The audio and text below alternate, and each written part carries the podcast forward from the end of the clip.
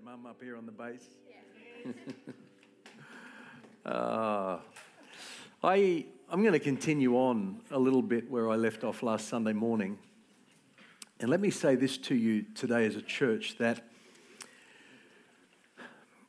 everything I'm preaching right now, and, and even the last few weeks that I've been preaching on holiness and the necessity for holiness, and without holiness, the Bible tells us we will never see the Lord. And, and everything that I'm preaching at the moment has been a build up to what I started preaching last Sunday and will be continuing this Sunday. And I want to be very open with you that what I'm teaching at the moment is actually coming out of material that I'm reading and listening to, and that our staff is reading and listening to. And it's based predominantly on uh, the teaching of a man by the name of Robert Fergusson. Uh, Robert Henderson, sorry. Robert Fergusson's from Hillsong, isn't he? Robert Henderson. Um, his signature book is called Operating in the Courts of Heaven. And it's about getting breakthrough in our prayer life. And it's about getting breakthrough into the destiny that God has for every individual in this room. Every person on this planet has a destiny. I, I spoke last Sunday out of Psalm 139, uh, in particular, verse 16, where the psalmist says to the Lord, You saw my unformed body while it was being created in the womb. And all the days of my life that you have ordained for me have been written in your book before one of those days ever began. And every one of us have a destiny handwritten by God, a purpose for which we are on this planet. And it's a purpose that He has called us to fulfill. And Robert Henderson has this amazing revelation, and it took me a little while to get my head around some of it, and still now I'm struggling to get my head around some of it. But it's really about prayer happens more in a courtroom than it does on a battlefield. And we spend a lot of our time yelling and screaming at the devil and in reality, it doesn't do a whole lot of good because we have to get legal things in place for us to be able to get heaven to legally bring about a transformation in our life. Why it's so blessed me, I think, is that it's teaching that is completely lined up with the Living Free program that we haven't run one for a little while, but the Living Free program that we've run numerous times in the past in our church.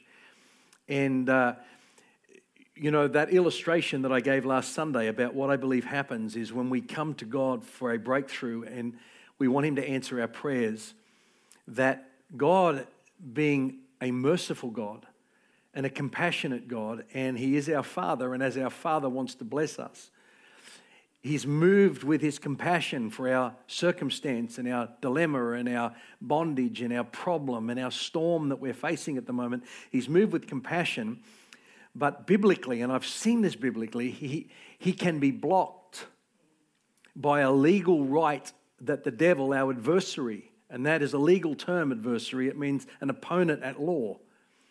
And our adversary, our opponent at law, prowls around like a roaring lion, seeking whom he may devour. Now, he's looking to devour a destiny and he's looking for a legal right to devour your destiny. And that legal right is given to him by the choices we make, the lifestyles we lead, the sins we are engaging in.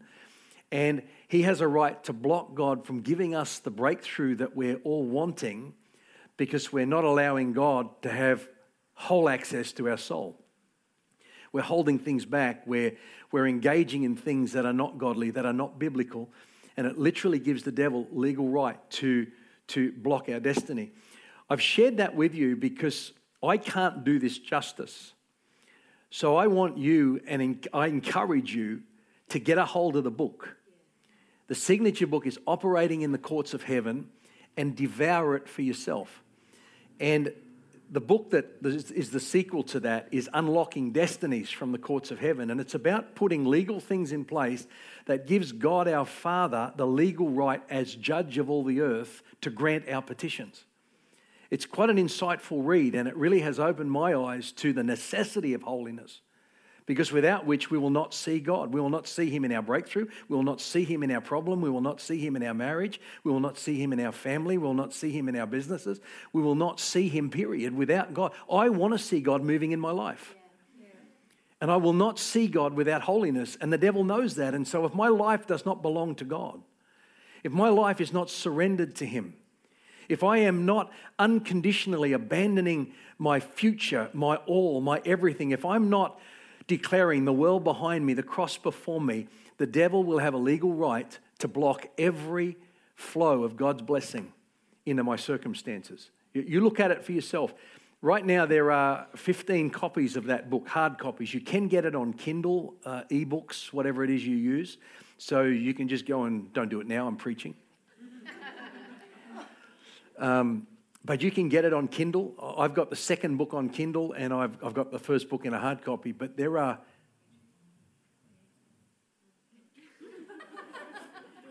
Was that our sound system?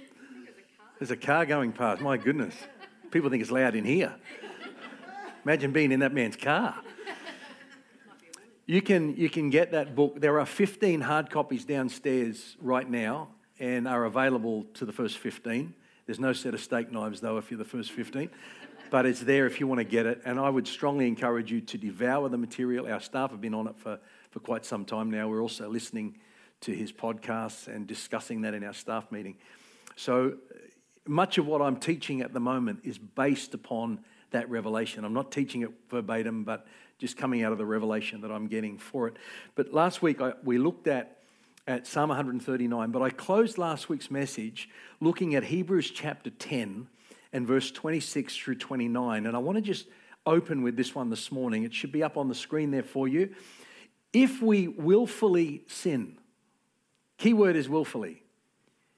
If we sin willfully after we have received the knowledge of the truth. To whom much is given, much is required. When you receive the knowledge of the truth and you understand what the Bible is calling us to be and do and the life that He is calling us to in, in our walk on this earth before we meet Him in heaven, when you get a revelation of that, there is an accountability that comes. God will call us to account for what we've done with the, the knowledge of the truth that we have received. He won't slam us for things that we did not know. But when we knew and then willfully walked away or willfully disobeyed, the author here says there no longer remains a sacrifice for sin. That's a scary thought. This is New Testament. This is not Old Testament. This is not law. This is New Testament, New Covenant revelation if we sin willfully after we have received the knowledge of the truth, there remains no longer a sacrifice for sins, but a certain fearful expectation of judgment and fiery indignation which will devour the adversaries, the adversaries of God, it's talking about, the enemy. So it, it goes on and it describes that when, when people rejected the law of Moses, they died at the hand of two or three witnesses. And he says, How much, how much more will they be punished, do you suppose, who have trampled the Son of God underfoot and counted the blood of Jesus as a common thing?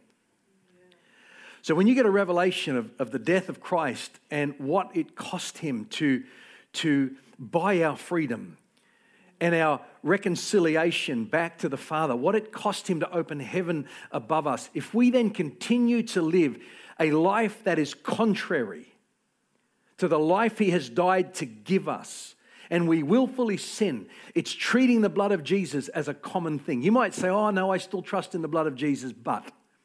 Well, you see, the but reduces the power of the blood of Jesus, the respect that we should have for the blood of Jesus, down to what the author calls a common thing. It's a playing the fool with the Word of God. Literally, it's playing the fool with the Word of God, living life how we think it should be lived, rather than how God has designed for us to live. It's like the days of the book of Judges. Remember, before there was a king, before there was an established authority, a governmental authority in the land, in the days of the book of Judges, you commonly read, they did what seemed right in their own eyes. We are not living in that day. We're living in a day where we need to do what is revealed in the Word of God, the Bible. Because the Bible is the Word of God to us today. It's the only reliable information we have about God, and it's His revelation for the life He has called us to. It's not behavior modification, it's transformation. And when you're transformed from the inside out, your behavior automatically changes and you do things without even thinking about it. It's not about trying to change, it's about when Jesus gets a hold of your life and he brings a revelation, that revelation produces transformation. Information that does not become transformation is head knowledge, it'll do nothing to change your life. We are called to allow the Word of God to transform our heart so that we, we not just willingly, but, but naturally come into alignment with who He is and His character, His nature, being transformed in the image of His Son. When we're transformed into the image of His Son, things change on the inside. Yesterday, uh, I was reading over the story of King Saul, in particular, the demise and the downfall of Saul's kingdom. And it's quite a, a, sobering read, particularly when you, you read it in the light of this passage in Hebrews chapter 10. But in, in 1 Samuel chapter 15, it's the beginning of the end for God's anointed man. Saul was anointed, Saul was called, Saul was set apart. You read the chapters leading up to this, you discover he was God's man, he was appointed and anointed by heaven. But at, in chapter 15, he, he began his downward spiral, and it came out of the same kind of mindset that says, I will do what seems right in my own eyes rather than what God has called me to do. And in 1 Samuel chapter 15, the word of the Lord comes to Saul and very, very clearly instructs him to annihilate the Amalekite nation. Now, they must have been some pretty evil people. For God to say annihilate the entire race, spare nothing that has a connection with the Amalekites. And this is the mob that caused Israel so much grief when they were transitioning from Egypt into the promised land, into the wilderness. The Amalekites was one of the nations that, that constantly came against them, constantly oppressed the purpose of God for the people of God. And, and they had obviously engaged in stuff where God had said, Thus far, no further, you're finished. So he comes to the king of Israel and he says, I want you to obliterate this nation off the face of the earth. Every specific detail is in 1 Samuel chapter 15. I want you to kill their women and kids as well. They must have been pretty bad.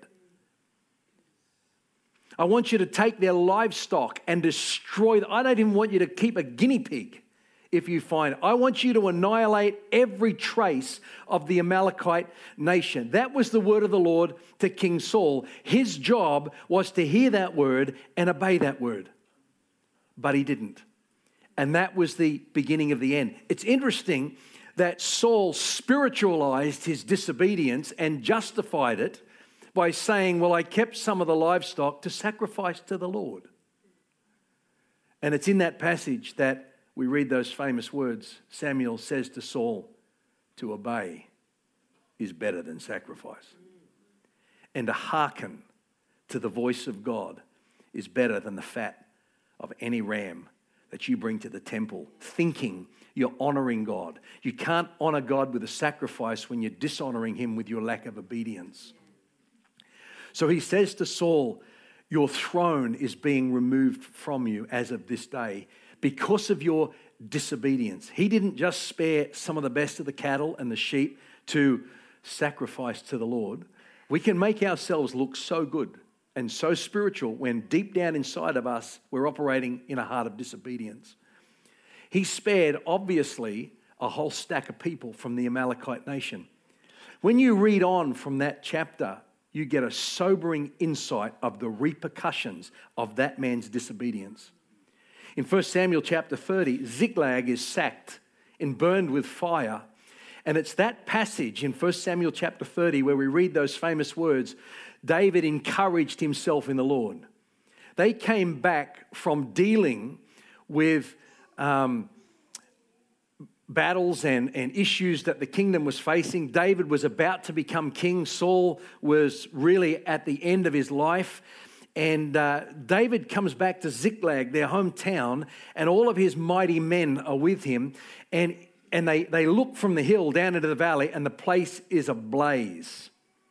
They took their wives, they took their kids, they took their possessions, and they took them captive and headed off. In that context, the men became so emotionally messed up, they wanted to kill their leader. David's just doing what God called him to do. But they became so emotionally messed up that they said they sought to stone David. They were blaming him because we're out serving you, and while we're out serving you, this has happened to our possessions, our homes, our families, and, and this is just so wrong. But David encouraged himself in the Lord. It was perpetrated by the Amalekites. This event in 1 Samuel 30 would never have happened if Saul had been obedient unconditionally to the word of the Lord. The Amalekites were not meant to have even existed at this point in time, but because of this man's disobedience, it's the Amalekites that are now continuing to cause grief to the people of God. David then takes off to deal with the Amalekites a military endeavor he should not have had to have put resource and energy into because if Saul had been obedient, this would never have taken place. First, 2 Samuel chapter 1, two chapters later, David has just returned from dealing with the Amalekites when a young man comes to him and reports that Saul, King Saul, is dead. And David says, How do you know he's dead? He said, Because I just was with him on Mount Gilboa. And you saw he was dead. He said, Yes. He said, In fact, I killed him. He said, Saul had been wounded and uh, the enemies were encroaching upon him. And David, he said, Saul asked me to finish him off because I didn't think he was going to live anyway. Could have done everything within his power to get Saul out of there, could have put him on his horse, could have said, Well, I'm going to do everything I can to save this man's life, could have brought Saul to David to have him healed, to have him treated, to have him whatever. And if he died then, well, then so be it. It's the hand of God. But this guy's looking at David saying, saying, I finished him off because Saul asked me to finish him off. So I finished him off. And David then broke down and wept and after he had finished weeping over the death of Saul, someone had caused him a lot of grief, but recognized he was still God's anointed. He turns to the young man. Who are you? He said. And he said, I'm the son of an alien, not from Mars. I'm not a Jew. I'm not a Jewish person. He said, I am an Amalekite. If you don't deal with things in your life, they will come back and bite you. If you half heartedly deal with things in your life, if you flippantly say, Well, Lord, I really want to follow you, and I know you're calling me to this, and I'm happy to do that, but I really don't want to do that that's going a little bit too far. That's a bit prudish. I, yeah, look, I'll, I'll come to church and I'll, you know, if you don't deal with the things that the Word of God is calling us to deal with, and I'm not just talking about the written Word of God, I'm talking about the Word of God to your life, the voice, that soft, small voice that the Lord brings in our devotional time where He puts His finger on things to say, I don't want you to do that anymore. I don't want you to live like that anymore. I want you to let go of that now. You've been doing that for a long time. It's time. I've, I've let you do it, but it's time for you to let it go. I'm calling you to higher ground. I'm calling you to a new level of breakthrough. If we, if we don't allow God that absolute ownership of our life, and if we don't deal with the things that He's calling us to deal, they will come back and bite us. They will come back and cause us grief in the future. The Amalekites should never have existed when they sacked Ziklag. So there was a continued suffering because of one man's disobedience. And then at the end, that one man who should have annihilated that nation probably wouldn't have been on Mount Gilboa fighting a battle that should never have existed if he'd have been obedient in the first place. And then he's finished off by the Amalekite he should have killed. What we don't deal with will eventually come back and bite us. The author of the Hebrews, a few chapters after chapter 10, says these words in chapter 12, verses 1 through 3. Therefore, since we are surrounded by such a huge crowd of witnesses, people who have gone before us, people who can testify of the faith of God, the, the, the, the goodness of God, the consistency of God, the faithfulness of God to do what He says He will do. These are the great cloud of witnesses that have gone before us. We read about them at the chapter before, Hebrews chapter 11, the great hall of faith. We are surrounded by these people to the life of faith. Let us strip off every weight that slows us down, especially the sin that so easily trips us up. Let us strip off every weight that, that holds us down, that weighs us down but especially strip off the sin that so easily trips us up. Let us run with endurance the race God has set before us. We do this by keeping our eyes on Jesus, the champion who initiates and perfects our faith. Because of the joy awaiting him, he endured the cross, disregarding its shame. Now he's seated in the place of honor beside God's throne. Think of all the hostility he endured from sinful people, then you won't become weary and give up. We're running a race that will make us weary. We're running, running a race that in the natural will seem like it's costing us something, will seem like it's coming at, at times too high a price. But if we will stay faithful and consistent and obedient, and we are unreservedly abandoned to whatever He brings into my life, whatever challenge He sets me up for, whatever storm He allows to roll into my circumstances, if we will stay faithful and consistent and not become discouraged and not allow ourselves to become so weary to the point of giving up, we will get the breakthrough we're called to, and heaven will back us all the way as long as we're owned by Jesus. It's a heavy word because today we don't want to be owned by anybody. We don't want to be controlled by anybody, particularly living in an Aussie culture where nobody's going to tell me what to do, not even God. It can be a difficult decision to make, but if we will surrender and say, God, I'm separated to you. I am owned by you. Let every word that comes out of my mouth be a blessing to you. Let every thought that I entertain be a, an honoring thing to you. Let every part of my life declare the greatness and the goodness and the faithfulness of God. Let me live a holy, separated life to you because then I will see the Lord. Without holiness, we will not see the Lord. You've got to get that. That is New Testament. Without holiness, you will not see God. Stop complaining because God's not giving you your breakthrough. He's already told you, without holiness, you will not see the Lord. He's made it very, very clear. You know, it's interesting, the author of Hebrews doesn't just blame blatant sin for sabotaging our God ordained destiny, but he recognizes that there are far more subtly deceitful roadblocks to our future. Things that in and of themselves seem okay. Things that in and of themselves seem fine. Many of you know I used to play in a pipe band when I was a teenager, and, and I ate, slept, and breathed pipe bands. You might think that's really weird. And probably to most people it is. But I, I, there was something, it got in my blood, and I loved it. I love the competitive thing. I love the social thing. I love the sound. When it, if Margot and I somewhere and I hear a pipe band in the distance, she knows I've disappeared. I go looking for it. It just does something to me. And, and a number of years ago, when I, in fact, when I was the assistant pastor here, I tried to go back into that world. There's nothing, nothing wrong with bagpipes. They're not sinful in and of themselves. They're not, they're, they're not wrong. They're not unbiblical. Some of you might think they are. Some of you might think they originated in hell. But there are actually bagpipes in the Bible, and I can show you that. And, and I get them out from time to time. Some of you have seen me play them on this platform. It's been a long time. Maybe it's time they came out again and we did a few old hymns and we dusted off the, but you see, I tried to go back. And then they go, oh, we've got an engagement this Sunday. Well, actually, I can't come, fellas. I'm, I'm in church on Sunday. Can't you just miss it once? Just come to the engagement. But then there'd be an engagement the following Sunday, and then there'd be then there'd be more. I say, come on, we need you. You know, you, have got to be there. And I say, look, no, I need to go to church. Well, I, the church will survive without you. Well, actually, they won't. I'm the pastor. You know. Although back then I was the assistant pastor, but it's like, and it was starting to pull me away from the very thing I was called to. And it was like the Lord was saying to me, I want you to forsake that. It's, it's something that will weigh you down. It will become a hindrance. And it's one of these things in Hebrews chapter 12. This is lay aside every weight that hinders.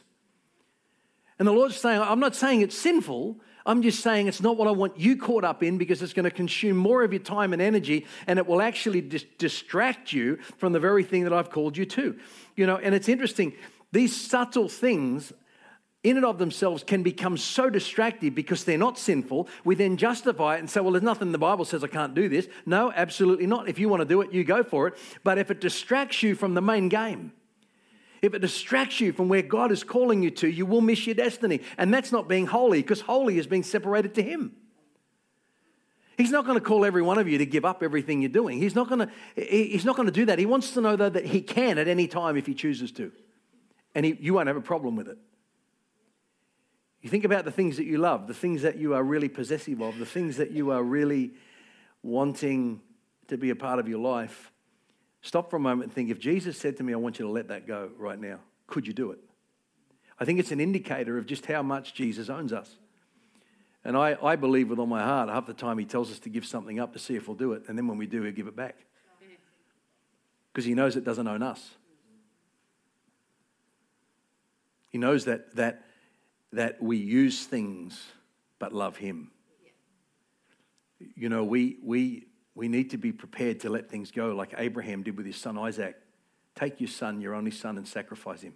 He was the fulfillment of God's promise. Can you imagine the turmoil that Abraham's feeling? Take your son, your only son, and I want you to sacrifice him to me. This is the child of promise. Through you, Abraham, through Isaac, all the families of the earth will be, will be blessed. This, this, this is going to obliterate the promise. I just want you to give him to me. Why? Don't, never mind. Just do as you're told. That's the essence of that story. So Abraham, without questioning God, takes Isaac up the mountain, puts the wood on his back. He's going to kill him, and he, he makes him carry the wood.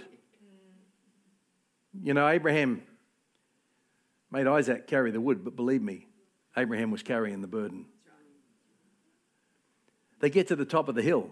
It goes to the point where Isaac is laid on this, whatever it was he had, an altar of some sort, he raises the knife, ready to plunge it into his son's chest, when all of a sudden the Lord says, Stop, I don't want you to do it. In essence, he just said, I want to know that you would if I asked you to. And now that I know you will not even withhold your son, I can trust you with anything. He got his son back. Probably had a more blessed time with his son than ever before, knowing I'm not controlled by you, Isaac, I'm controlled by heaven. And when we're controlled by heaven, whatever we give up, we're going to get something far greater back into our life. It may not look like it at the time, but it's called enduring the race that is set before us. Things that distract us, things of no real eternal value that can consume our time and keep us from what Paul said. There's one thing I do I forget what's behind and I press toward the goal. What was the goal? It was to lay a hold of that for which Jesus laid a hold of him. That was the goal. Forgetting what lies behind, I abandon everything. We've got to learn to trust God. We've got to learn to trust that He's a good God. And sometimes we might feel stripped bare and naked and, and like we've, we've copped the, the raw end of a bad deal. But ultimately, if we stay the course, greater blessing will unfold into our life greater thing. Let's not become distracted from the main thing. Forget what's behind. And we need to press on and lay a hold of that for which Jesus laid a hold of me. And for me, I couldn't go back to the pipe. I was tempted again just a couple of months ago. I went to the Aberdeen Highland Games. It was like a drug addict going back to the den and I'm listening to the pipe bands, and I'm, and I'm, oh, my heart's singing, and I'm thinking, oh, listen to that. That sound, oh, I could be out there. Yeah, I could be out there. And I've got guys right now chasing me to come back because it's a dying breed. And they're all the guys I played with. They're all saying, come back, we need you. Oh, I'm a bit rusty now. The fingers aren't as supple as they used to be. They're trying to get me to come back. And I was so tempted. And then I just felt the Lord say to me, you're doing it again. Stay with the main game. Stay with the main game. You know, let's not let things distract us, things that in and of themselves are not bad, but keep us preoccupied. Luke chapter 14, what's this? Jesus tells this amazing story.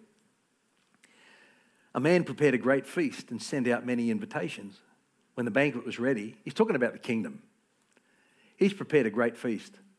People did not get a glimpse inside that dining room, otherwise, they would have thrown everything and gone. We do what we want to do, really, don't we? We can make things happen if we really. Look, I can't come today because I've just got that. But if you really wanted to go, you'd flick whatever it was and you'd be there. How do I know that? Because I'm like that. All of us are just like the rest of us. Let's be honest. You know, if, yeah, anyway. He, began to uh, send out the servants to tell the guests, Come, the banquet is ready. But they all began making excuses. One said, I've just bought a field and I must go and inspect it. Please excuse me. Another said, I've just bought five pairs of oxen and I, I want to try them out, so please excuse me. Another said, I, I now have a wife. Now I get this one.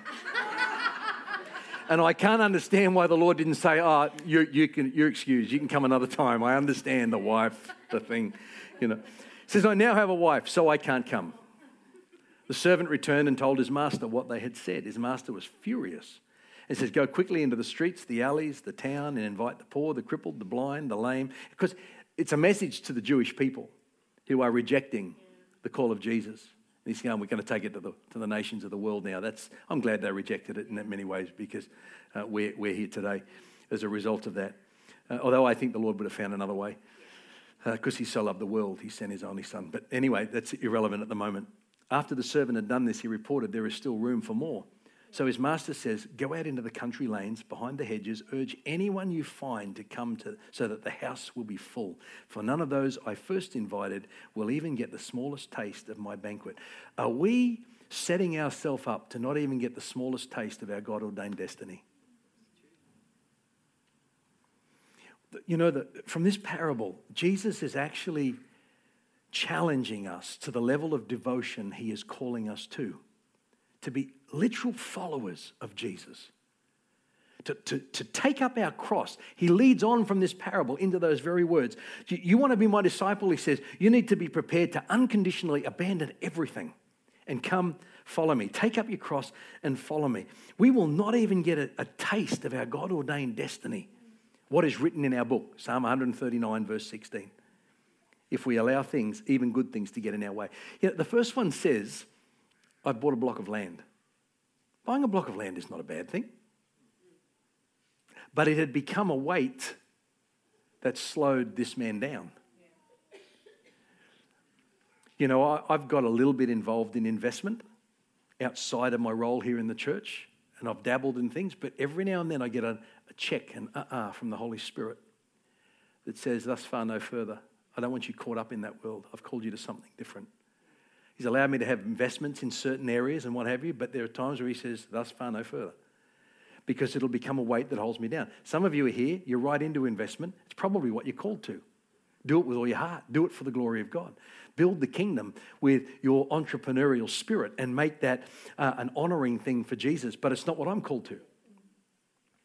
So I've got to determine what things will weigh me down from laying a hold of that for which Jesus laid a hold of me. So buying a block of land, financial investment, can be a good thing as long as it doesn't weigh you down. Buying five pairs of oxen, tools and equipment for the trade, that they can be a good thing because he calls us to be good stewards. He calls us to develop and grow in the area of our expertise and our giftings and our talents and our abilities. Marrying a wife is a good thing, and I know that for a fact because Proverbs 18:22 says, "He who finds a wife finds a a good thing." It actually uses those words. He who finds a wife finds a good thing. Some of you sitting here going, I've missed something here.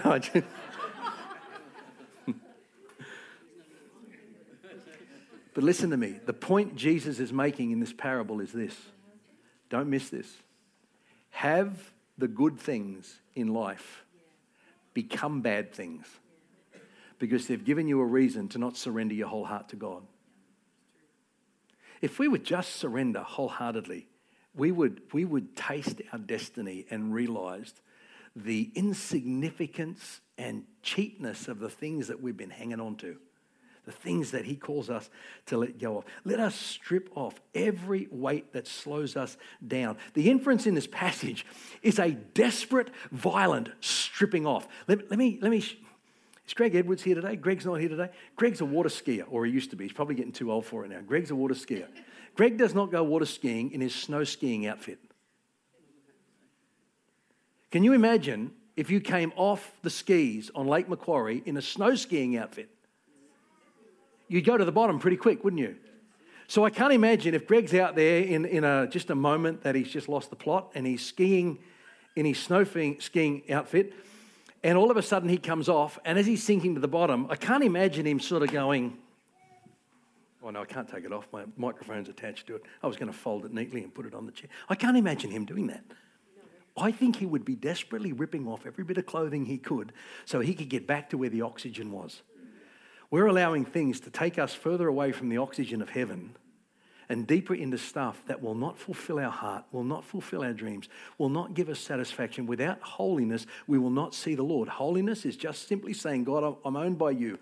Today, I want to live for you. Help me align my life more and more to the promises in your word, to the declarations in your word, to the principles in your word, because I want to see you in every aspect of my life. That's what holiness will produce. The Bible describes, describes Christian discipleship like a race. Successful runners stay focused and they run as lightly clad as possible. That's what this passage is telling us. While everyone runs in the race, not everyone will finish well because they're carrying too much weight. Don't look at the person next to you.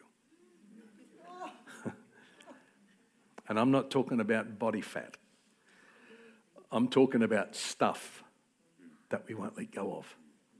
And that's why many of us don't finish the race. Far too many of us will allow ourselves to become weighed down with discouragement. Far too many of us will allow ourselves to get distracted.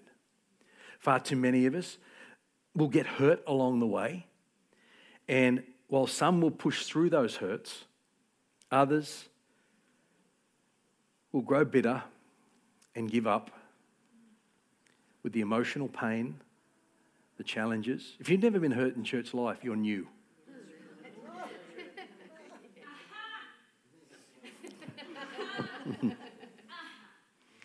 if you have never been hurt in the journey of doing life in the church, you haven't been here very long.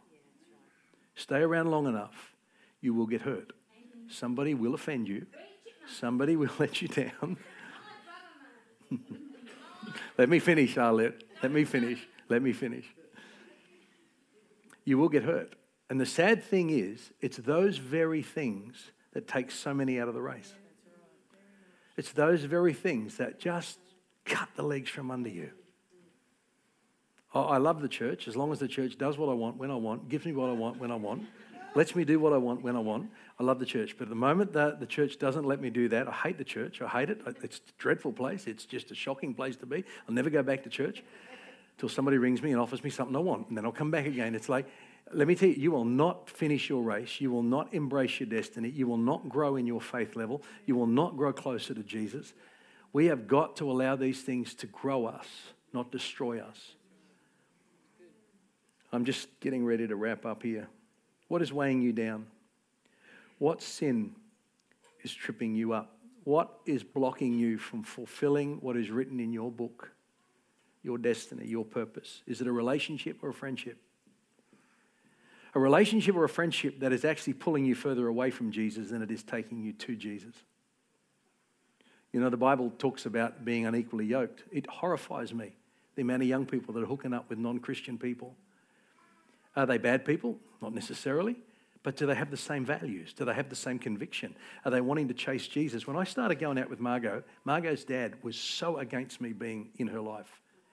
And I know now why. I'd only been saved about 18 months when we started dating. He didn't know whether I was going to last another six months he didn't know whether I was going to just be the good Christian person who would come to church regularly until I got a ring on a finger. And then when I had her, I then stopped going to church. I then stopped uh, going down the path that, that she'd been raised to walk on. He wanted to know that I was on the same page. That's what unequally yoked means. I sat with a young couple uh, many years ago. And he was an unsaved man. She was in the church, and they wanted to get married. And I'm thinking, you've been in the church long enough, darling, to know this is unbiblical. It's not scriptural. And, and I, I looked at them and I thought, you obviously don't get it. So I thought, how do I say this without offending? So I ended up, I just said, said to him, I said, listen, I said, I'm not sure that this is blessed of God. That got me offside straight away. But How else do you approach these subjects? I said, I'm not sure that this is blessed of God. I said, I said, let me give you an example. I said, let's say she's a concert pianist. And I said, it's her life, it's her career, it's everything. She plays nonstop, morning till night. But you actually hate the sound of the piano. How do you think that's going to go in your marriage? He said, Oh, probably not real good. I said, You know, she's been raised in the church. She comes to church. You don't have any interest in church. And he'd already shared that with me. So I was able to have that candid conversation. And I said, How do you think that's going to go? Oh, if she wants to go to church, I'm okay with that. I don't mind her going to church. Yeah, now it's like that. But I have seen that so often. And you know something? Sometimes the unsafe person eventually gets saved. Bert and Delma Geary are a classic example of that. Bert was unsaved when Delma married him. And much to the horror of her parents, but Bert came through. But that's not the norm. More often than not, the unchurched person pulls the other one away. And I've seen that over and over and over again. Is it a relationship or a friendship that is pulling you away from your destiny that ultimately you think is going to make you happy, but, but at the end of the day, when you don't fulfill your destiny, you're going to live dissatisfied, you're going to live frustrated, you're going to. Man, I hope this is okay. There's a, there's a call from heaven right now for the church to stand up and be the church. What, what is distracting you? Is it a hobby or an interest? And I shared about the pipe band. What is it for you? You know, it's scary the amount of people who miss church because I'm at the soccer. It's just unfortunate that it's on a Sunday. Yeah, it's unfortunate church is on a Sunday too. Isn't it unfortunate, though, that we're not saying, I can't go to the soccer, I've got to go to church, rather than, I can't go to church, I've got to go to the soccer? Now, soccer's one thing, it could be a whole host of things, but it concerns me the amount of people who don't have kingdom purpose and are not seeking first the kingdom of God and his righteousness. First. First means first.